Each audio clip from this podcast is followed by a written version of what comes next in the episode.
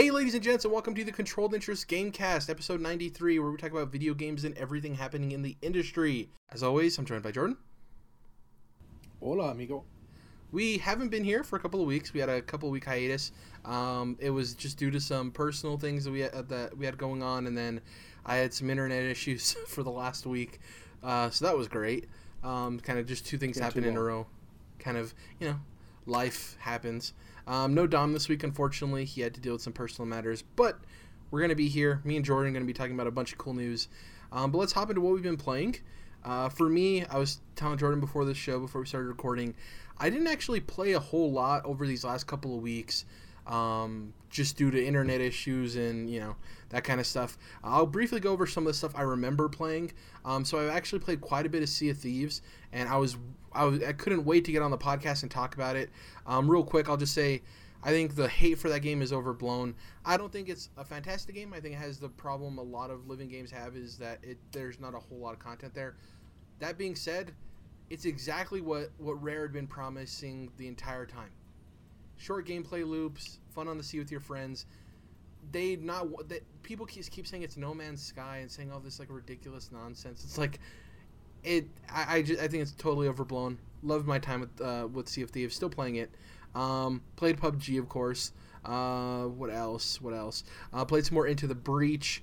Um, and the biggest thing I'd been playing when my when I had my internet issues and I didn't have internet for about a week and a half. Um, right before my internet went out, I purchased Ultra Moon.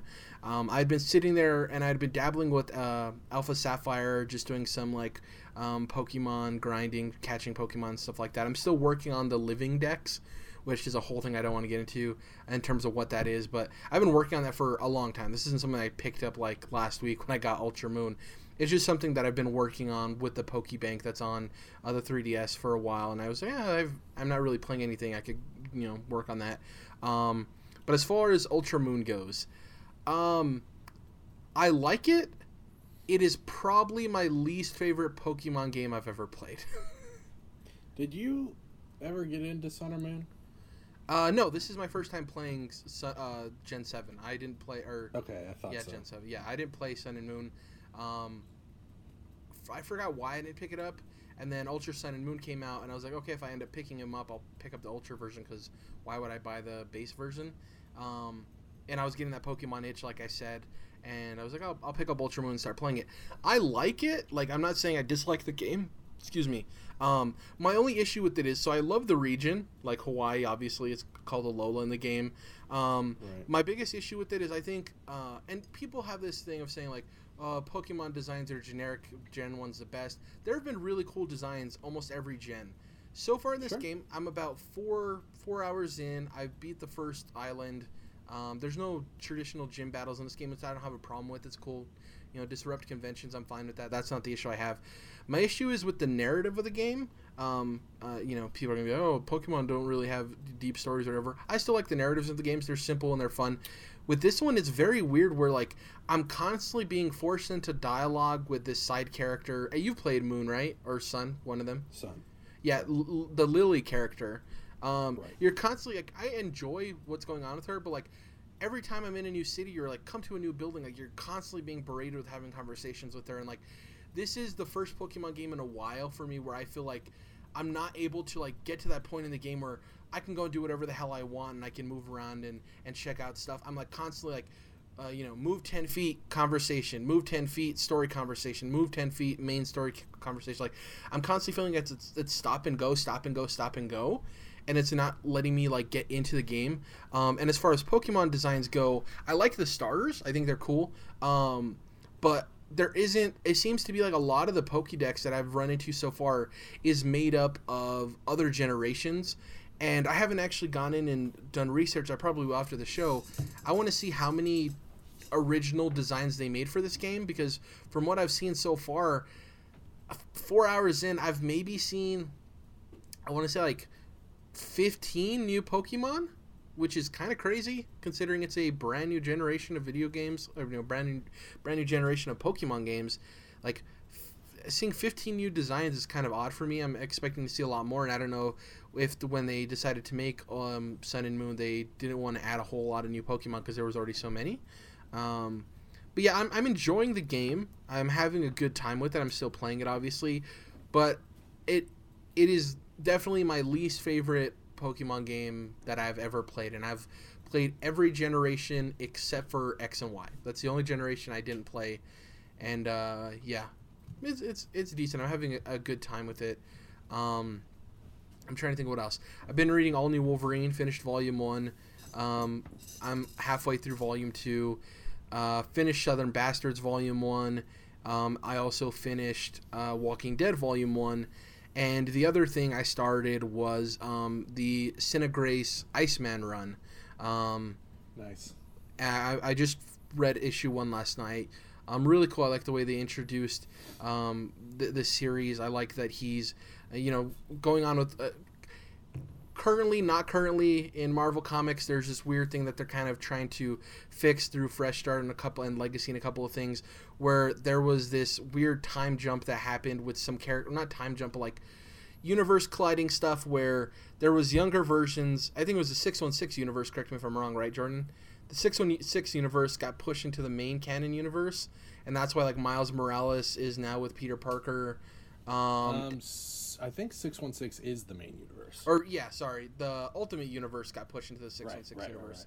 And there was uh, so currently with like the X Men specifically, there's a young version of Iceman, uh, and there's a young version of Cyclops, and a couple of other characters that they're having to deal About with. to Their send them back. Yeah, they're learning from their older counterparts, and that's where the Sina Grace issue one starts off with of of Bobby talking to his younger self, and also you find out that he's gay. And I like the way they went about it. It wasn't a traditional like, "Hey, parents, I'm out of the closet." Um, I like that there was a little bit more nuance there of him like signing up for this this dating site and not really sure what he's doing, and at the end of it, you know.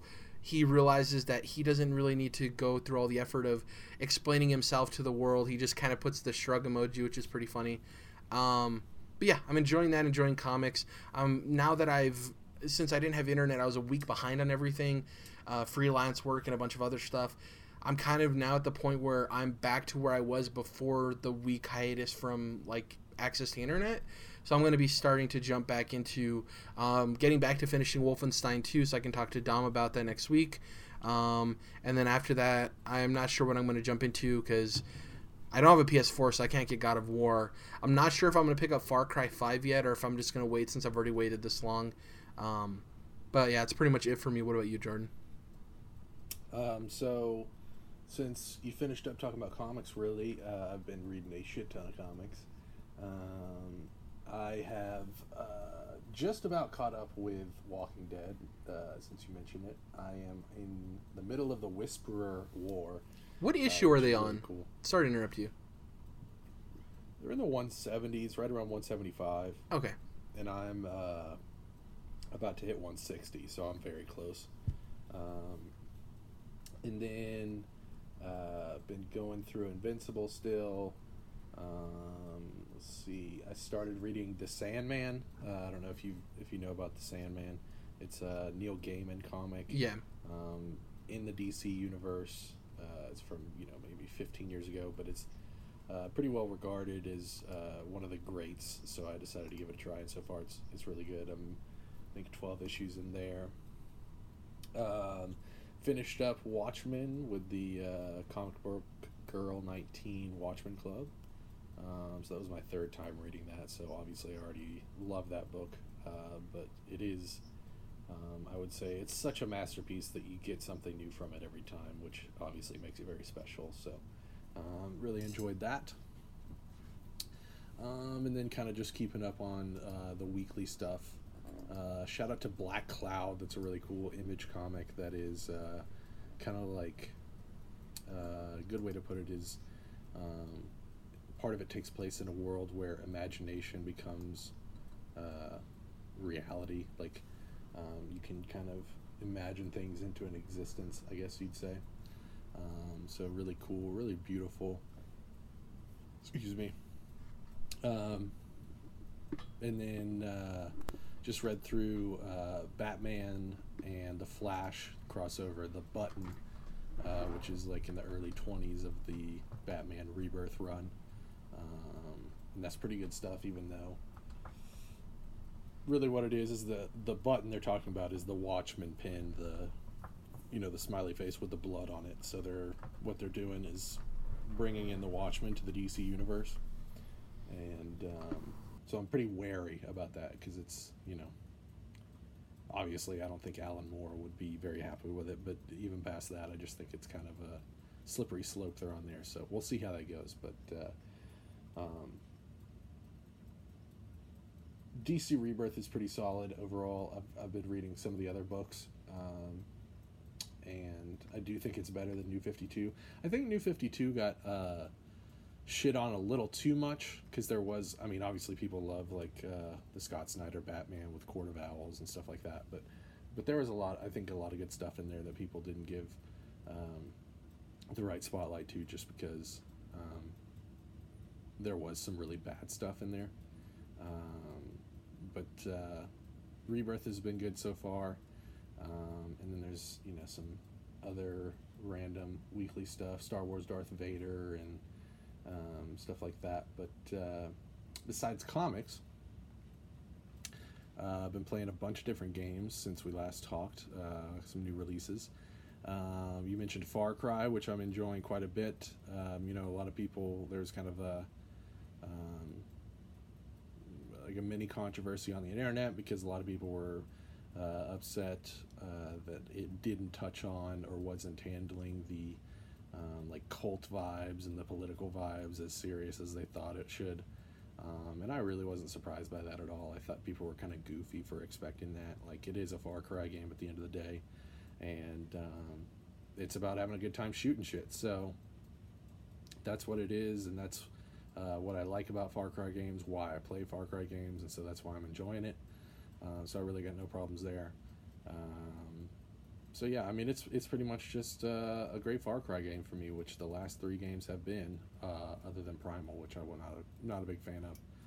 Um, but yeah, I'm enjoying that, and um, so Burnout Paradise remastered came out, and uh, I think you know I'm a huge Burnout fan, Jared. Um, I like Burnout Revenge a little bit more than Paradise, but uh, Paradise is also a game that kind of got uh, bad rap just because it was a big transition in the Burnout series with Revenge not being open world and then Paradise being open world. Um, I think one of the biggest mistakes was not having crash mode, uh, which is probably what made a lot of people dislike it. But uh, really fucking dope game, especially revisiting it now. And um, you know, I talk a lot about the Ghost Need for Speed games, which are former Burnout developers, and man, you can just see how much Burnout Paradise was ahead of its time and how it set up um, the way modern arcade open world racers play, uh, like Need for Speed and Rivals and Payback. Um, so really enjoyed that. Uh, played a shit ton of it. I haven't played it in a minute, but I mean, I, I beat the game and, uh, you know, I've got most of the cars now. I think I have like 10 cars left out of 75. So I, I, I played the ever living fuck out of that game and enjoyed it quite a bit. Looked great on the PS4 Pro, ran great, all that. So, um, then uh, I am in the middle of season two of Telltale's Batman, uh, Enemy Within. Um, on episode three right now, so um, so far, I don't like it as much as season one. Um, I think it's got some uh, pacing issues that season one didn't have, um, but it is still very solid, and I am still enjoying it. Um, but I'm kind of waiting for it to actually go somewhere. And being in the middle of episode three, I think it would be about time that you'd want to um, get that going. So, um, enjoying that though, and I'm sure I'll have a different opinion once I actually finish all five episodes. So, um, and then uh, finished watching the third season of The Path, uh, the first season of Star Trek Discovery, which was um, pretty cool show. I think it's uh, a great show. Really, it's um, I think it's got a good balance between like the heady sci-fi of Star Trek and then the more uh, action heavy stuff of like the newer Star Trek movies. Um, so I did enjoy it, and of course it's it's solid sci-fi, so I like that. It's got really uh, great um, cinematography when it comes to the space stuff. the battles and the ships floating out in space and stuff. It looks really fucking good for a TV show. So um, enjoyed that. Um, so yeah, that's a little bit of everything for you.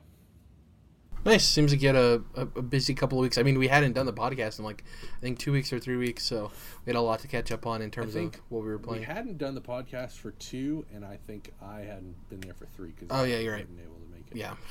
So it's kind of for you. It's been a way longer hiatus. Um, right, right. Yeah, so it's it for everything we've been playing. Um, we can hop into the news now. Um, got a couple of news stories. Um, in terms of like happening this week. There wasn't a whole lot, so we're going to kind of talk about some news stories we missed over our hiatus here from the podcast. Um, but the first thing is actually very current. It happened the day of recording this. God of War is receiving like crazy critical reception. Uh, the embargo's up on reviews. It's receiving tens from the likes of IGN, Easy Allies, a bunch of other outlets. It's currently sitting at a 94 on Metacritic, which is really impressive. Um, this thing is is trending higher than Horizon Zero Dawn um, which is also really impressive. Yeah. Um, I, I know that you and Dom are probably going to be purchasing this on release day on the 20th.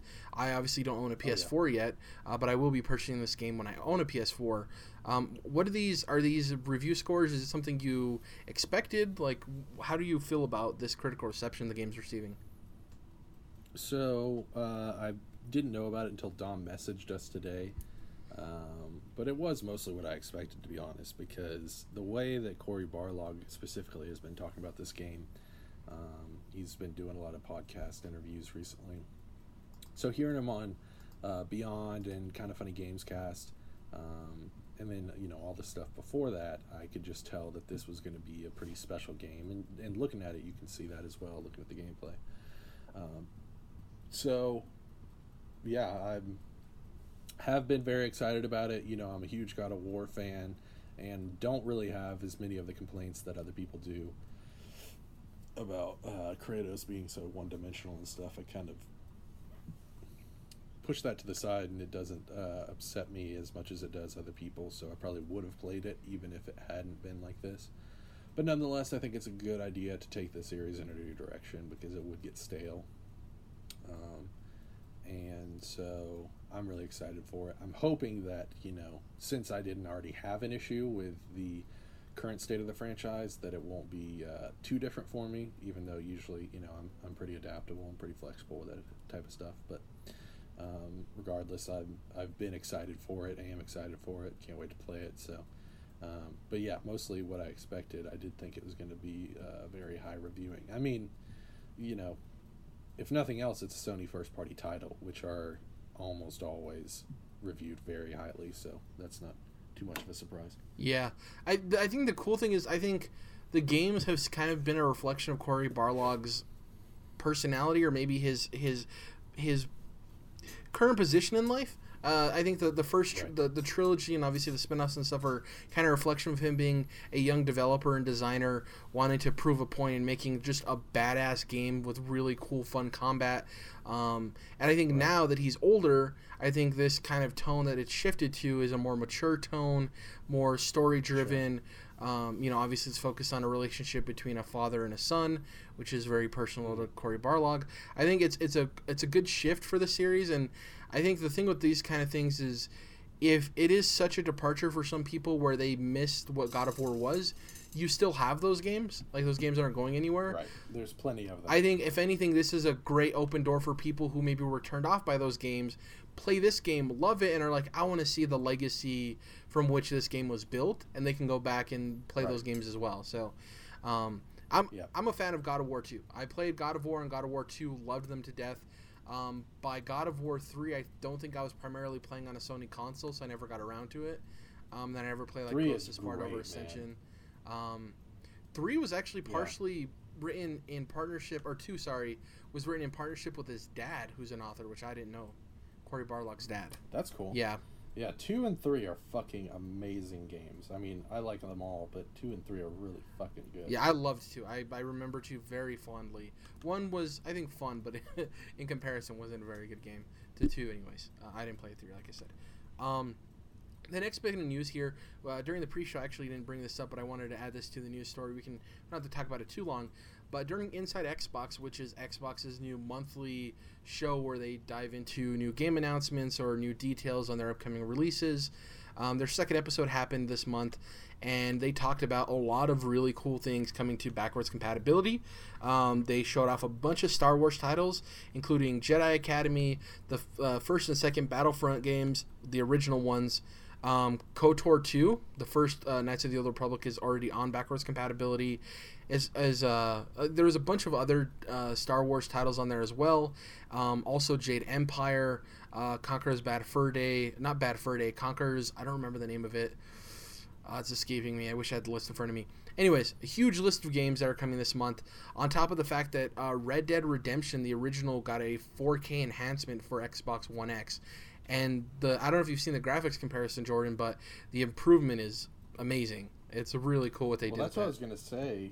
I think it's awesome that you're getting these backwards compatible games, but it's even more awesome that they're like really Enhanced. good old fashioned upgrade. Like, Yeah. they, and they are big fucking upgrades. like Jade Empire, so- they showed like the you know when they do that classic thing where it shows the gameplay and then it comes from left to right and slides the new the new uh, up res version over right. it. And Jade Empire looked like it's crazy. Like it looked it looked way better than the original would if it was just simply emulated. You know, it's crazy what they do. I with remember technology. seeing uh, Oblivion, Elder Scrolls Oblivion, a few months back, and I was very pleased with how that looked. So, Yeah. good on them, man. It's great that it's not only backwards compatibility, like you're not just able to play these old games, but there are improvements to them, which is awesome. Right. and the technology behind it when they explain it, how it just does it, and the whole systems. It's it's crazy. It's really impressive. Um, yeah. So some good news for Xbox in a week where PlayStation is getting all of this love for God of War, which they deserve because the game looks like it's phenomenal. Um, but speaking of PlayStation, um, the couple of weeks that we weren't recording, there was these rumors going around of the PlayStation 5 um, on this website called, uh, I think, Semi Accurate or Slightly Accurate. Very bad name for the website. Semi, yeah. Um, it's a sub- it's fucking weird. it's a subscription based news site, uh, and it's a thousand dollars to enter the website and get through the pay gate. Um, but anyways, they had some information on their website um, pointing to uh, PlayStation Five. It was actually called the Epsilon Project, I believe. Um, and it was just showcasing the technology that might be in it. And some people were kind of feeling as if it was a little bit fishy. Like uh, ResetEra was all over it, saying, "Yeah, this doesn't make sense. This doesn't make sense." Um, but in terms of actual information, Jason Schreier came out and kind of nerfed all of the discussion, um, or so we think, if his his, his sources are to be believed.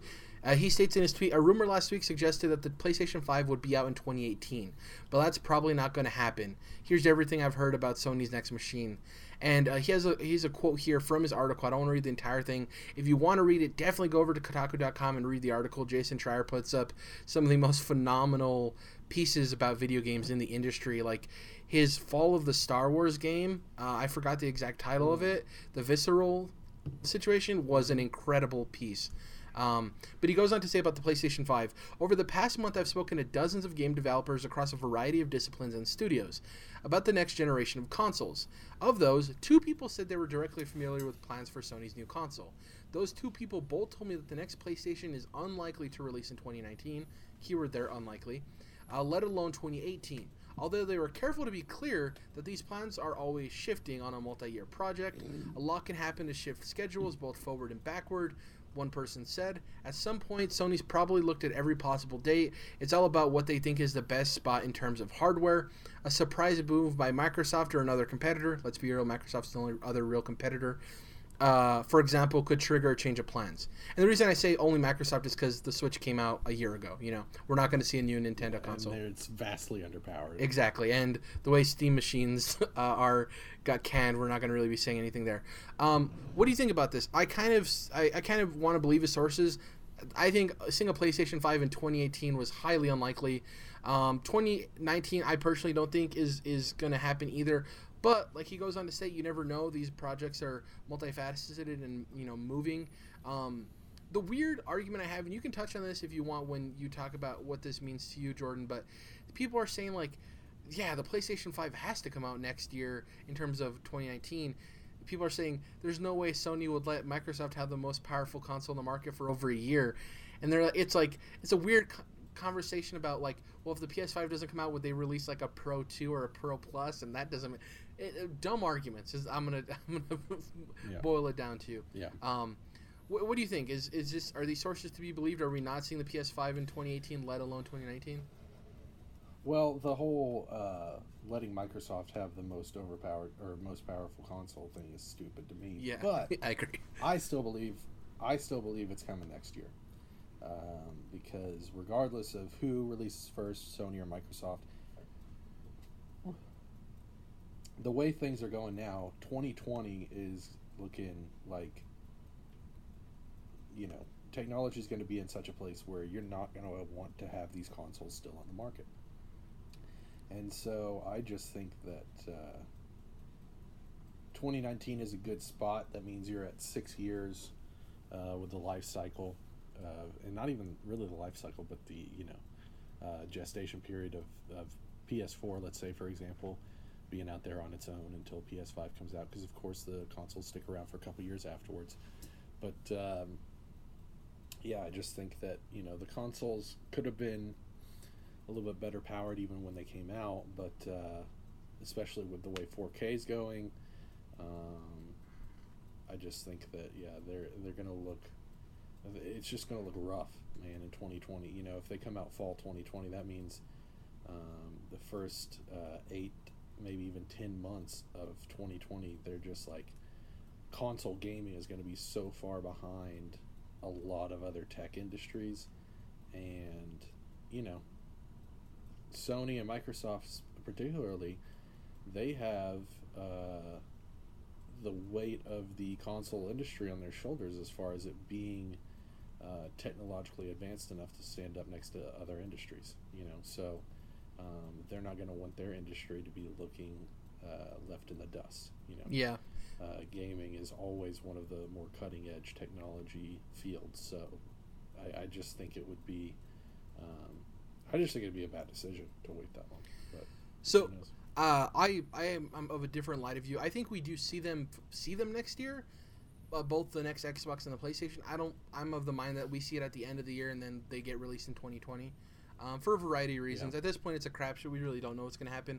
I mean, you make a lot of valid points in terms of technology and where they're going to stand in the market. Um, but yeah, it just it's tough, man. Uh, We, we really don't know what they're doing. The whole like mid, it's it's weird because you know Xbox One X and PlayStation Pro, to me are really no like obviously they're they're more powerful consoles than the ones that came before them. But in a lot of ways, they're no different than like the Xbox Elite, which isn't necessarily the slim. Like, I think they're just you know, it doesn't necessarily mean that console generations are disappearing. Um, if I had a bet, I would say No. if I if I were to bet, I would say if I'm putting my money down, I think we're going to see PlayStation Five at the PlayStation. Uh, I just brain farted. What's the name of the PlayStation event that happens every year? Experience? Exactly. I think we're going to see the play, uh, PlayStation 5, the PlayStation Experience next year, towards the end of the year. Microsoft, it's tough now that they have this monthly show. They can really do it at any point, which kind of gives them a lot of flexibility. Um, I mean, there, there's a lot of tinfoil hats saying that the month that they decided to start the show, they did on purposely because next March there's going to be a big announcement for like the one year anniversary of the show. Um, but that's like tinfoil hiding there. Um, yeah, I'm my vote's 2020. Your vote's 2019. That we see at least one of them come out. Um, but we'll see. People who thought it was 2018 are crazy.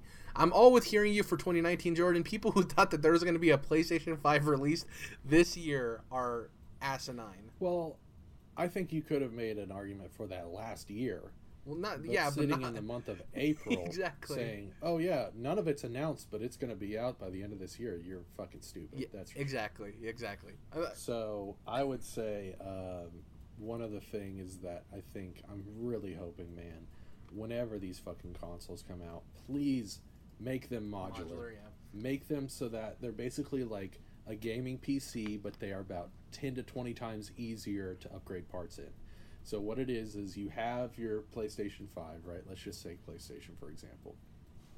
And it's really easy to open up, you know, you just flip this thing open um, and it doesn't like fall fall open all the time. Like the hood doesn't just pop open, but you kind of just like unclip something, it opens up.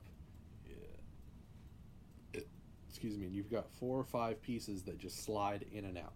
Yeah. So you have your maybe your video card, your sound card, your hard drive, and something else there um, that p- Sony and Sony alone can make proprietary parts for that say two or three years down the road you just slide a new piece in and the box stays the same and 10 years down the road you still have the same box because uh, short of dropping it on the ground really nothing's going to go wrong with it because it is that just that a box that has connectors really um, for these modular parts.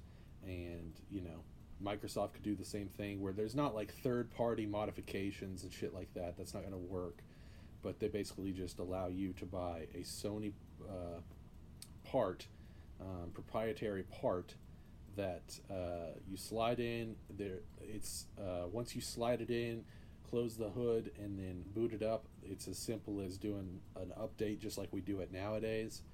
Um, and i mean does that not sound simple enough for the basic consumer you know where it's literally just slide it in and out and then update your console and you're good to go Yeah, I do think though that the when we see that the first time we see it, companies are too scared to make that their only SKU. I think if anything, it'll be there will be two SKUs at release. One that's like the the class the classic or whatever the family edition, the the normal consumer average consumer edition. It's just the box and it runs right. It'll get outdated. It'll get old. And I would love that because I don't think they'd ever do the modular one out of the gate by itself. Unfortunately, just the way old corporate dudes are, I don't think they really trust in that. Um, but I would love if that came out, right? The normal one we're used to. And then right next to it, they're like, well, if you're somebody who, you know, uh, I'll even pay like a $50 premium for it in comparison to the base model if they're like, know, it's modular, right? Um, and if, like you said, everything you just said, being able to upgrade it on your own and stuff like that, um, I would love that. I really hope that that's where they start focusing the iterative versions in between generations. Um, graphics are cool and everything, and I'm down with 4K and stuff like that. But like the modular stuff is way more interesting to me of being able to upgrade my console and spending money on that than spending money on uh, a, a you know a, a better running. Con- I don't know. It's I would rather spend money to upgrade the console I have to run games better than to pay a whole, pay for a whole new console that just boosts all Right. that stuff. If that makes sense. Um, Now, I would actually disagree with you on the front of uh, there being two SKUs, uh, because that to me just cons- complicates the situation. I want it to be so simple that your fucking grandma. Can No, I, it. I wanted to, Now- but the I just I don't I would I couldn't see a world where the first time that happens, it at release it would be just the modular console. I could see, for instance, just playing with this PS5, new Xbox come out, Xbox Two, right? They're the same old shit we're used to. Unfortunately, they get old. Then when it comes to the iterative stage, they're both like, "Hey, let's introduce this modular thing," right? Say that happens. Then I could see PS6 and Xbox 3 or whatever the hell it is, those launching as modular from the start. I just don't see without us having experience or them having experience with that technology out of the gate saying, you know, it's modular. Out of the two companies too, I think Microsoft would be more My- ballsy to do it now with Phil Spencer than Sony would. Yeah. I think Sony would probably go the more traditional route and then do an iterative version of it. But we'll see. Sure. Yeah. My thing is just that uh, the reason I wouldn't have the two SKUs is because, um, let's say PlayStation Five is what we're talking about this modular console.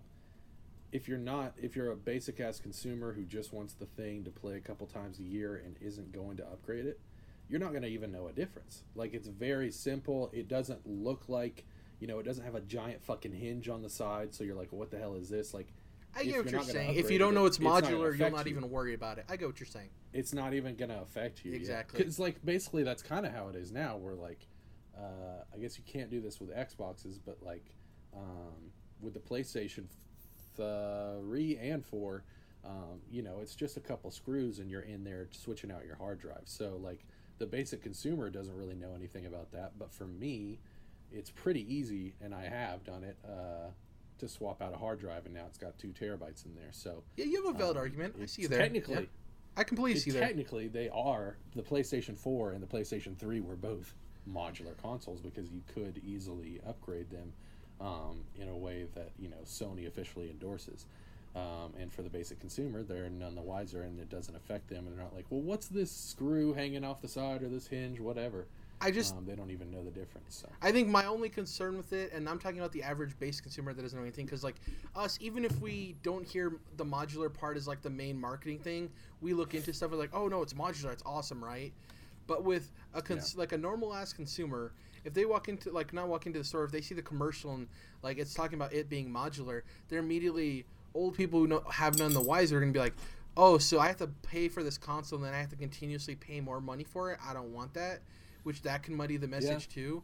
Um, yeah, but I think it could be just as confusing to have two SKUs. oh, I, I you know, you I make a very valid point. Working at GameStop, it's like, well, what's the difference between the white Wii U and the black Wii U? Which there was an actual difference with hard drive size and and like getting a thirty percent discount. Unfortunately, though, like the average like consumer that. is not that bright. So even if you try your best and do everything you can to make sure things aren't confusing, there's a, there's a high chance that 10% of the people coming in to buy that thing are going to be confused no matter what you do.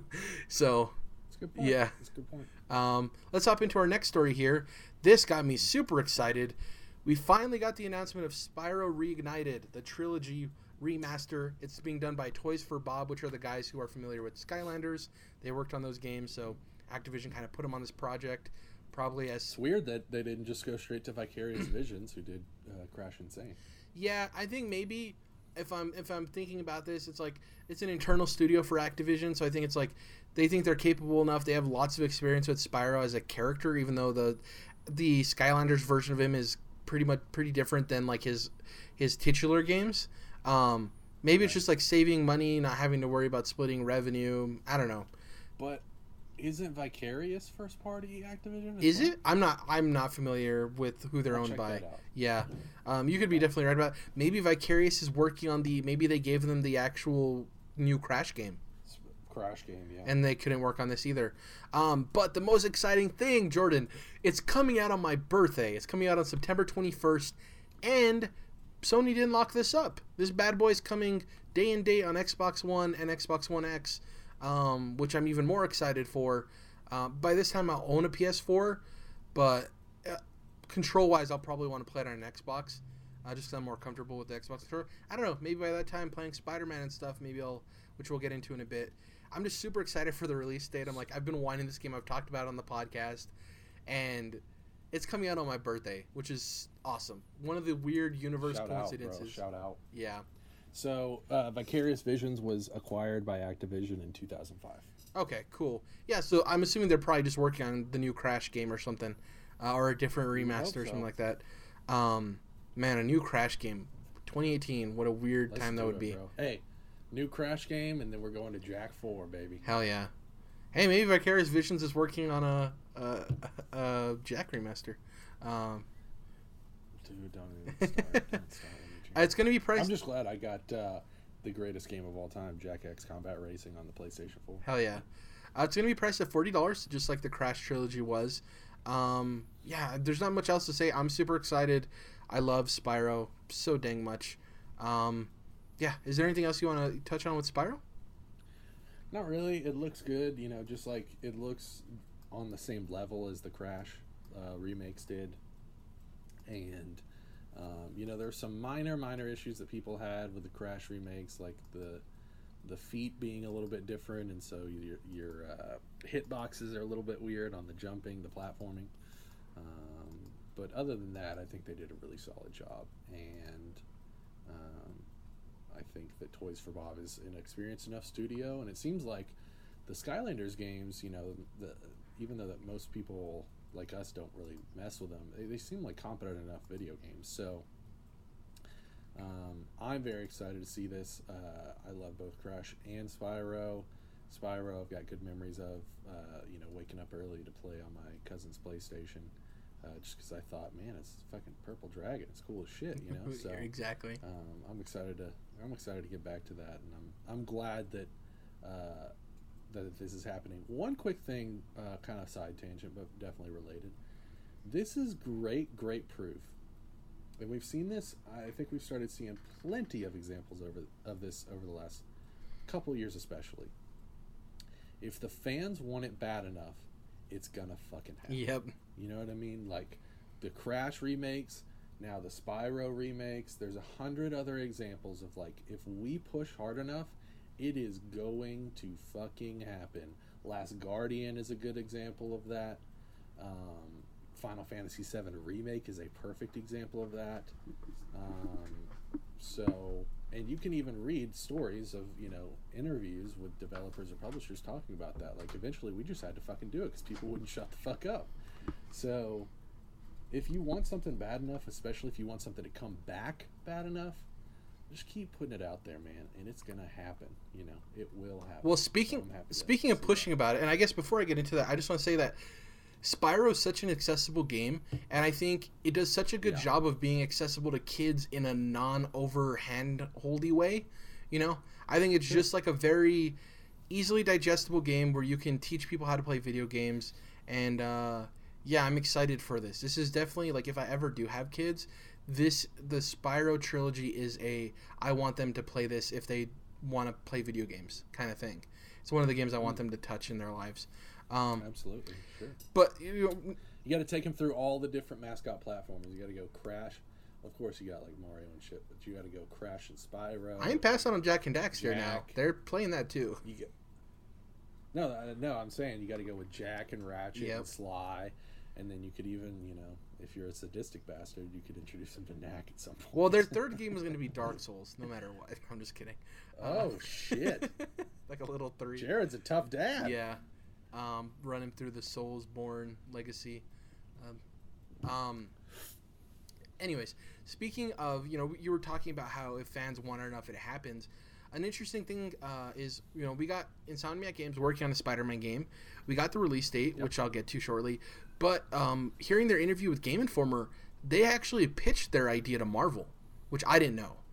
Uh, they they went to Marvel and said, "Hey, you're in the business of making video game AAA video games now. We think we can make a Spider-Man game."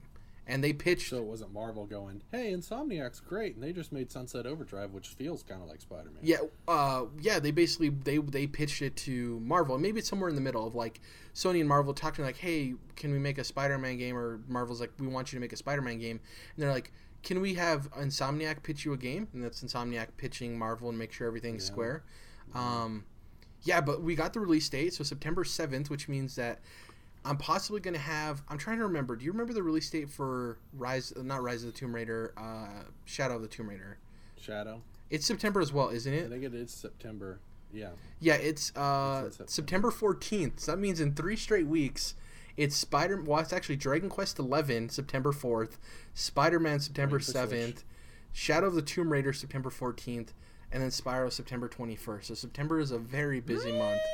Very busy month. That means we're getting closer and closer to games finally being released in the fucking summer, Jared. Get closer, step by step, day by day. Um, Yeah, I've talked about this is a game I'm going to be purchasing a PS4 for, so I will have a PS4 by September 7th. You can bookmark that, write it down, send that check to the bank. I can't wait, Jared, and I can't wait. We got to have a topic when you do about you know what games you got to play. I already have a list, man. I have Bloodborne, Yeah. I have Ratchet and Clank, which those two I got for PlayStation Plus. Um, I'm definitely getting God of War. I'm not going to get them all at once though, because obviously I'm not a I'm a responsible spender. But there is a list of games I definitely want to get to uh, that I didn't have the fortune of playing. Um, Did you ever finish Last of Us? oh yeah, hundred percent, yeah. Um, Okay. Okay. yeah. Uh, what was I going to say? So with Infamous Second Son, baby. uh, with Spider-Man, um, we got a lot of news and a lot of information. Um, so the first thing is that we kind of got to look at the web swinging a little bit more. Uh, look at how that functions. It's momentum based. It's pendulum physics based. Um, Everything that they were saying in that video, I was like, "Yep, yep, you guys fucking get it. Exactly. You guys fucking know what you're doing, Uh, man." For those of you wondering, the game has zero microtransactions. Um, the suits in the game, if you want to be your own Spider-Man and go through the game how you want to look, um, there's uh, materials and stuff you gather throughout the game, and you actually craft suits. Um, there's going to be a ton of suits, uh, more than like 40 some. It looks like, according to Game Informer. By the way, all this information is by Yeah. Game Informer. Go look at their coverage. They got the exclusive stuff off the bat, and it's it's incredible all the stuff that Insomniac shared with them. Um, so for pre-ordering the game, you're getting uh, three exclusive suits. Um, when they announced the release date, they showed off Punk Spidey, Uh, and today, the day of recording this, they showed off the second of the three suits, and it's the Iron Spider suit from Avengers Infinity War specifically, not the comics version, but the movie version. And it looks, like I told Jordan before the show started, it looks clean. It looks great. Um, another piece of information that's really interesting some people don't like the, the white spider on the chest. Um, you actually don't start the game with that suit. You start in the traditional Tobey Maguire esque, you know, the classic the classic Spider-Man suit everybody's used to, and the white the white spider and his upgrades on his suit have a narrative reason. There's a reason he has a new suit after a point in the beginning of the story, um, which obviously they didn't want to spoil. Um, they said there's a ton of the rogues gallery in the game because obviously you can't have a Spider-Man game without showing off all of his different villains. The interesting thing, they asked him point blank, is villain in this game, and the creative director said he's an interesting character. So, um, Wait, what is who in this? Game? Venom. I thought you said villain. Is villain? Oh, sorry, no. They asked is Venom in this game, and the creative director simply replied, "He's an interesting character." Um, Honestly, dude, you're talking about having the rogues gallery. I would love it if they were just like, nah, dude, it's one, it's one guy. yeah, It's one, one of the solid ones, of course. You know, Green Goblin or Venom or somebody like that, uh, Doc Ock. But uh, I would like it if they were like, no, it's just the one dude, and then game two is just one dude, and then maybe game three is like Sinister Six or something like that. You know, but. I, I, I am a little bit worried about them blowing their load on the vil, uh, villains in this one game yeah. It seems from what they said. we know Kingpin's in there. Kingpin's a big Spider-Man villain, you know. Yeah, so. Kingpin's in there. We know uh, Harry's in there. Obviously, Osborn, uh, Mister Negative, and Shocker. I think is the Right. only other villain we've actually seen. So we haven't seen Vulture. We haven't seen most of the Sinister Six, Carnage, Venom. Um, I would love Doc if Ock. if Venom is tangentially in this game, and then he's the the primary bad for the second one. Um, Well, and then you know you got to wonder about Miles Morales. He's in this game, so is he going to become Spider-Man in this game? Is he just going to be uh, Peter's buddy in this game? You know what's going on there? So, exactly. Oh, another Because I'm hoping this is a franchise. you Exactly. know. I hope so too. I hope this is at the bare minimum uh, a trilogy. Um, the other thing, the other bit of information, uh, Mary Jane is playable in this game. Um, Mhm. so they talked about how she's going to be playable at certain parts during the game. They said that you also play as Peter, which is like a weird throwaway, but some people assume that maybe all the Peter Parker scenes were like just cutscenes. Uh, no, there's there's points in the game where you play as Peter outside of the suit. Um, there's Right. some interesting stuff. I don't know how deep I want to get into the information for people who don't want it spoiled. Um, but I guess this is a partial spoiler, not a huge spoiler. Um, one of the because it's an open world game, you're going to have uh, tasks around obviously New York City. Um, a certain selection of tasks are going to be by the Taskmaster, um, which I don't think that's really a spoiler. Um, it's kind of fitting, obviously, too, with his name and stuff. Um, but yeah, there's so much to dive into in terms of what this game's going to be. I was at about, I would say, an eight for this game, maybe a seven, right? Uh, once all this, mm, I would say an eight. Once all this Game Informer uh, information and footage came out, and all of the the gameplay we're seeing and how beautiful the game looks, uh, I'm up to a ten. I'm I changed my Twitter banner to it. I changed my my computer wallpaper to it.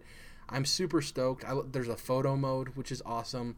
Um, a cool workaround to uh, not being able to injure civilians is that the uh, attack button when you're near civilians turns into the interact button. So it's like ha- like handshakes, greetings, you know, celebrate with a civilian, take a selfie with the civilian. Um, Yeah. just a bunch of cool stuff. The the web swinging I think is one of the most key parts of a Spider-Man game. Everything I've seen, the way it works, it's simple enough that the average Joe can go in and have a fun time just swinging from building to building. But if you sit there and you get good at it, you can get real good. Because there's different ways that you interact with vaulting and slinging your web and running off of certain uh, buildings. It just it looks incredible. I I really like that. Uh, every time you shoot a web, it connects to something. Yeah. It's not like in the old games where it's just going In the up air. Like it has to connect to the top of a building or whatever. Yeah. Um, uh, before we close out and we talk about what we're going to be playing next week, what's one thing that you don't know about the Spider-Man game that you hope is a part of it? Mm, that's a good question, Jared. Well, I mentioned whether or not Miles is going to become Spider-Man. I, I am very. Because this is an older Peter. He's ten years into the into the suit. Just let that be I known. thought it was like five or seven. I, I'm pretty sure it's ten. Oh, okay. Well, either way, um, I am excited to see what the deal is with Miles. Um, hmm.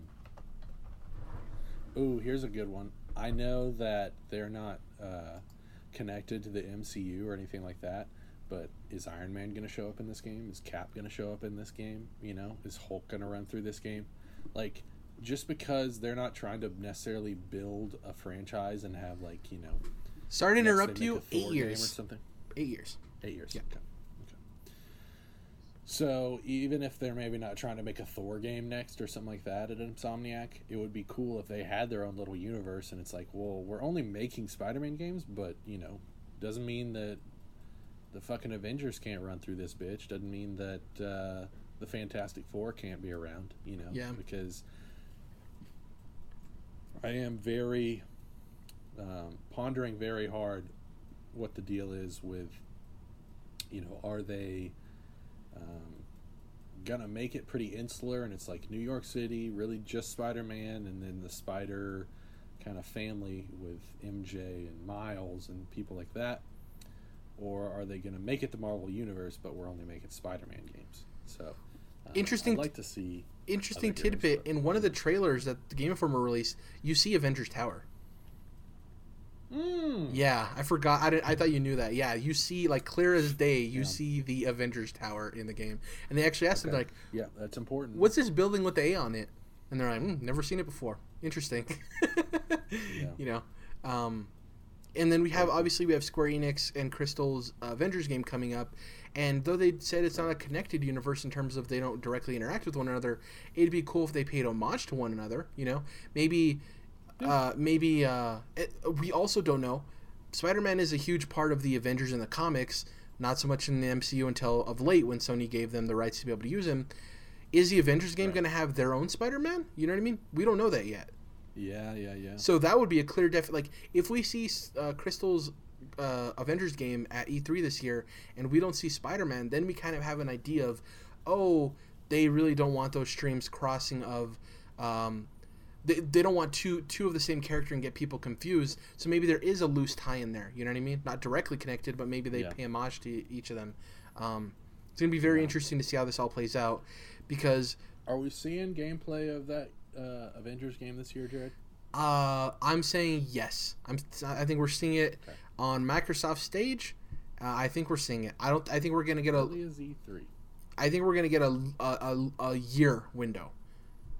I think we're gonna get uh, 2019 or 2020. If I guess we wouldn't see 2020 because it's too far out. I'll say we'll see 2019 on the trailer. I'll go with that. Because remember, Crystal's Yeah. working on this, and Eidos is helping them. So it's like two pretty large studios working on this game. Yeah, it's weird, you know, how they've also got Shadow coming out. It's like I don't it's weird, but Yeah. who knows. Yeah, we don't. Square Enix is great at handling studios and publishing games. guys. exactly. Their their Western front is pretty good, for the most part. yeah, well, that's because they're really not as much in charge Exactly. of that. They kind of just are the ones that are uh, fronting the money for that, but we'll see. Yeah. For me, I guess the one thing I want to see that we don't know about yet. Um. First of all, I want to say I'm glad this isn't an origin game. Great, super happy about that. Yeah. Um, Yeah. going with your cross, Glad it's not tied into a movie, Jared. I- yeah, that too. Uh, going over your your whole crossover thing, um, it's it's interesting because you know people say that why would they do that doesn't make sense. It's never pe- pe- people don't do that. That why would they ever do that? What the MCU did was never done before either, as effectively and as big as it did, right? And Marvel is kind of ballsy enough to try to pull something off like that too. You know what I mean? And Right. Right. I think it's like, oh, you know, having Spider Man, having Insomniac do it, that's a good first step. I don't think it'll ever be like a crazy crossover where it's the same assets and stuff, obviously. But it could be where they're building universes and, uh, or one universe, and you do have the nods to the other games without that character in there necessarily. But then it's like, Right. how weird is it to have like a Marvel game with a bunch of superheroes, but it doesn't have Spider Man in it? You know what I mean? So it's like, where does that line yeah, get I drawn? The most likely is basically what they did in uh, uh, fuck uh, Arkham uh, Knight, where you've got voicemails of Lex Luthor talking to Bruce Great, Wayne yeah. about this about this Superman guy and kind of just little Easter eggs here and there and references. Um, but who knows? Well, and it's also I wonder how the the the the assets and stuff who who necessarily owns all of that in terms of like the split of that. So like if Marvel partially owns the Spider-Man like assets for Spider-Man PS4, could they use his model not necessarily for gameplay, but like have him in the background of like a cinematic shot or something? Like there's all those weird lines with trademarks and usage Yeah, and stuff. But then that automatically connects them. You know? It's Yeah. Like, well, we didn't want to confuse people by making a different. I guess you're saying having the voiceover isn't as one to one. Yeah. Yeah, you either you either connect them or you don't, and I don't think that uh, Insomniac Spider-Man and Avengers, Square Enix Avengers, are going to be connected. So, but I definitely think it's a possibility that Spider-Man could show up in that game, and you know, there's Iron Man or whoever in this one, just different ones. Yeah, I think my one hope for this is I hope that Sandman's in the game. Sandman's awful. I, I've never liked Sandman as a, as a villain. Yeah, I can't say I share that. No, I, it was a joke. I'm okay with Sandman. I'm fine with Sandman, but uh, there's plenty of other Spider-Man villains. I want a scene where Rhino charges something like a big old idiot and gets hurt because of it. That's what I want. Uh, Good old-fashioned slapstick. exactly. Um, but no, really, I'm super excited for Spider Man. Can't wait. It's the reason I'm buying a PS4. Um, and I get to play that and then Spyro Trilogy within two weeks of each other. What a glorious time to be a video game fan. And then God of War shortly after that. I'm, I, I assume I want to try to play God of War before Red Dead Redemption 2. That's for sure. Um, yeah, yeah. yeah, that's pretty much it for this week's show. Dom will be back next week. Um, as far as what we're going to be playing, um, like I said, I'm back into the routine of I caught up with everything I needed to catch up on. So, going to be playing more Ultra Moon. Um, see how that goes. I'm going to be finishing Wolfenstein 2 now that I can actually get to that game. It was it sucked too because like I told Dom I was going to finish it and I started playing it and I got maybe like two and a half three hours like farther in and I was like, oh, okay, I'm just gonna smash this game, really enjoying my time with it. And then the whole internet thing happened. I'm like, okay, cool, great. Um, yes, so gonna be finishing that, and then I don't know what I'm gonna jump to after that. I kind of want to start the Banner Saga because I started and stopped. I want to go back and actually start it from the beginning, especially with three getting the announcement of coming out in July. Um, I really enjoy the art style of that game and the gameplay. Just I got pulled Oh, away yeah. by something. Um, and then next month I'm not getting God of War, or sorry, this month I'm not getting God of War, but Ashen is on the horizon. Ashen was that indie game that kind of looks like Souls esque, and apparently from early previews, it has Journey style multiplayer. So like, there's people that like come in and out of your game, and you don't really know which ones are the NPCs and which ones are the actual players. Um, Mm. I'm interested in the price point for that game and early impressions, and I'll decide if I'm uh, at release picking that up or not. Um, but yeah, I'm really excited just to get back to playing video games, honestly. Um, and I think I'm gonna go uh, watch A Quiet Place this weekend as well, if I can get to it. I want to watch Quiet Place and I want to watch Rampage. Rampage because it looks like a big dumb movie, big dumb fun movie, and A Quiet Place because I'm interested in seeing that movie. And also, John Krasinski and uh, Emily Blunt should be Mr. Fantastic and Invisible Woman. Oh, okay. yeah. Shout out to my girl Emily Blunt. Um, Sorry, go ahead, Jordan. So I'm really glad that that movie is good because it was one of those movies where like, okay, this is probably either going to be real great or real bad, and it turns out a lot of people are saying it's real great. So I'm really glad about that. You know, I love horror. Um, I'm also trying at some point. Uh, Jordan, did you see Please, it? Jared, go ahead. Sorry. fucking just Uh, barrel through. You you said horror movie. Did you saw it right? Uh, I'm, you know, Jared, I'm fucking trying to make it through that thousand page book. Oh my I God. watch that. Okay. I, I really am. So I mean, I'm 400 pages in. You know, at this point, might as well fucking finish. So what I want to say is that I don't want to ruin. I I don't know if that would ruin it. It's it. Anyways, the second movie, Chapter Two, is going to take place the second half of the It story when they're adults. So far, Right, right. Jessica Chastain is is in talks to um, take on the role of. Is it Barbara? No. What's her name? Is... I'm- Well, there's only one girl. yeah, So it's... you know who I'm talking about. Her. Uh, Bill Hader is in talks to be adult Richie, which I think is a pretty solid casting uh, for the character for the Richie they have in the first It movie, and James McAvoy is in talks to be uh, old, adult Bill. So Gosh, those all three sound great. yeah, yeah, All three sound exactly. Um, they're in talks. Nothing's official yet, but super stoked. Sorry. Go ahead, Jordan. Yeah, thanks, thanks. oh, Um, you're interrupting you. So, so uh, I've been trying to get around. I was waiting for reviews to see if it was worth it. I've Been trying to get around to see Ready Player One in the theater. It looks like it's good enough to actually warrant going to the theater, especially with the visual presence that it has. So I'll see if I get around to that. Uh, of course, getting super pumped on Infinity War. You and I were talking about how before the show how um, I'm going to see. We're both going to see it in IMAX. I'm going to see it in the the only like true IMAX theater in Tennessee that can actually do 70 millimeter, which there's very few across the country. Um, I don't know if it's actually gonna be in 70 millimeter um, for this one, but what I do know is the reason I'm going to see it there specifically up in Nashville is because this is the first Hollywood film to be shot 100% in IMAX. So very excited about that. I know it's still a couple weeks away, but uh, I'm getting pumped either way, you know. So um, there's that. Uh, Have you read the Prelude comic yet?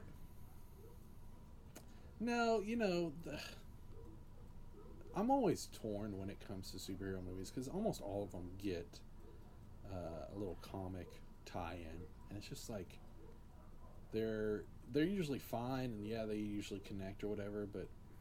I don't know. A lot of times, I'd just rather read like an actual Avengers comic. You know. Yeah, you're gonna spend that time. Yeah, I agree with you, man. Exactly. So, um, but yeah, getting pumped on that. of course, God of War comes out next week. It's crazy. Excited about that. We have Infinity War, and then is it Deadpool first or is it uh, Solo first? Solos in May and Deadpool's in June. No, they moved. They moved uh, Deadpool into May. Remember, when Avengers: Infinity War got moved to? April, they moved uh, Deadpool two into May. That's interesting. Yeah, I'll double check. Uh, Go ahead. Well, Solo's 25. May 25. Uh, which, why the fuck, Jared, is that movie not coming out on May the 4th? I don't know if you're gonna have it like in May. Have it on May the fourth. May eighteenth is Are you Deadpool two. kidding me? Okay, so Deadpool's next. Awesome. I'm very excited about that. That's fucking Disney. Come on, man. Really? You couldn't figure out three weeks ahead of time how to get the movie in theaters on May the 4th be with you? Get the fuck out of here. Anyways. They don't want it to be eaten alive by Infinity War. I think. I I, I know it's well, Star yeah, Wars, I know but that much. I get that. Yeah. I get that, but at the same time, it's like. at the same time, come on now. I'm saying they should have done this like years Exactly, ago before yeah. Infinity War even had a release date or whatever. Anyway, Still weird. It's not coming out in that movie. December. I don't know. It's just it's weird. We'll see. We'll see. Well, um, oddly enough, uh, episode uh, seven, Last Jedi, was actually supposed to be last spring, and then they pushed it. to Oh, you're December. right. Yep, you're right. Yeah, originally. So, anyways, I'm a little worried about that movie. I'm uh, optimistic though. We'll see how it is. Of course, I'm going to see it at Star I've Wars. never been a huge Solo fan. I'm still gonna watch it because I like Star Wars a lot, but I'm not somebody Yeah. who's tied to the the original character so much that it's it bothers me. I'm more excited to see everybody else, especially Donald Glover as Lando. Like, uh, come on. That's that's what. But people who love Han Solo, I can totally understand why they're worried. Completely understand. Sure. Yeah. Sure. I'm just worried about Star Wars in general, this Disney Star Wars in general, especially after Last Jedi. I am, I am shaken to say the least, Jared. Shook. Hashtag shook. Exactly. Um. So I'll be finishing up uh, Batman: Enemy Within. Um, like I said, I'm hoping that game uh, really blows my skirt up by the end of it. Um, and then get back to Far Cry 5 probably. Um, read some more comic books, I'm sure. Um, probably be finished with Walking Dead uh, by next week. Um, which, you know, series finale coming up. There's something worth mentioning. Or not series finale, season finale this. Hopefully, it's not the series finale. Uh, Did he get renewed for a new season already? Oh, what season is it Uh, currently on? I'll do some research real quick. What's the current season? Eight.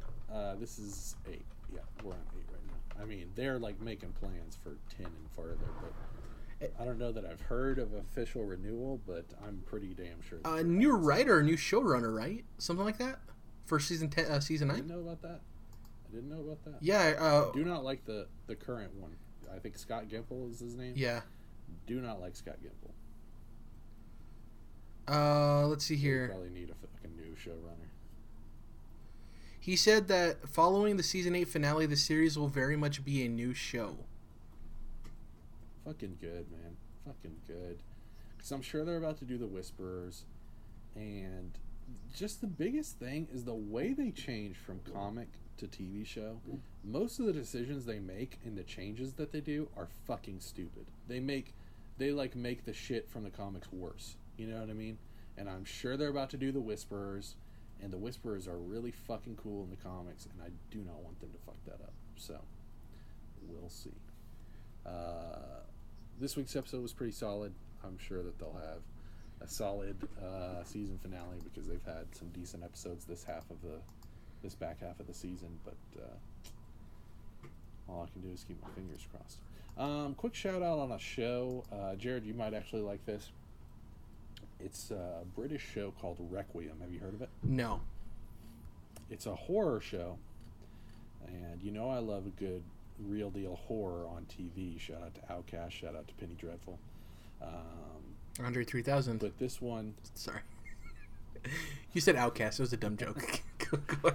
No, it's cool because I was talking about so fresh and so clean earlier on the show, so you're just leaving it back oh, around. yeah. Um, but anyways, uh, Requiem is kind of this girl who's uh, being haunted, and and it is a little bit slow in the beginning, but it's still good horror, and uh, I think you'd enjoy it. It's only six episodes too, which you know I'm all about. That Oh, yeah. Short and sweet.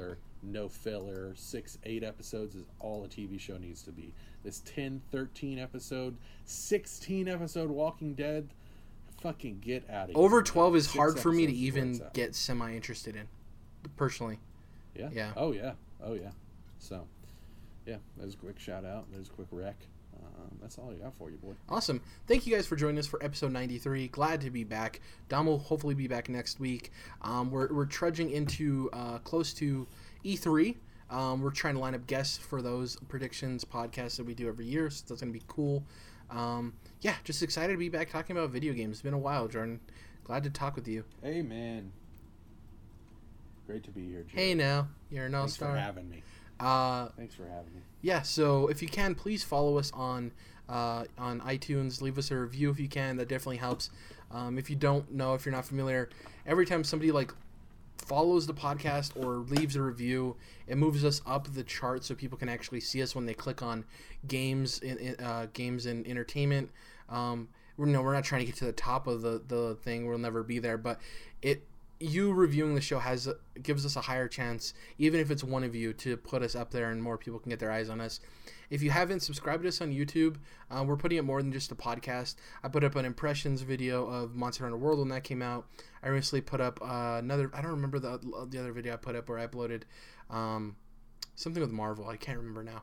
Um, but yeah, we do we do a lot of different stuff. We do the podcast as well. Even if you're not going to listen on here and you listen on iTunes or Google Play, it just helps us out uh, a bunch. So definitely do that if you can.